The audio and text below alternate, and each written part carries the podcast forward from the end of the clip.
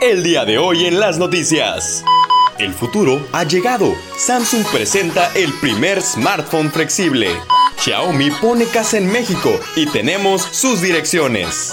Nuevos móviles, relojes, bocinas, todo esto y más aquí, porque esto es Logi.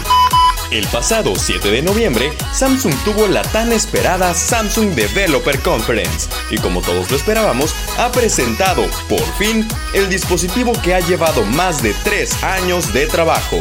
Se presentó un prototipo llamado Samsung Infinity Flex Display. Y como su nombre lo indica, es el primer smartphone flexible en la actualidad Apoyado por Google, DJ Co dio anuncio de arrancar la producción en masa del prototipo final en los siguientes meses.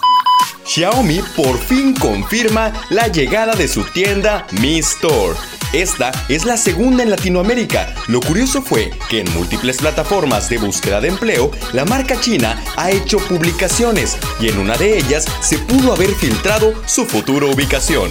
Posiblemente se encuentre en la Plaza Toreo Parque Central.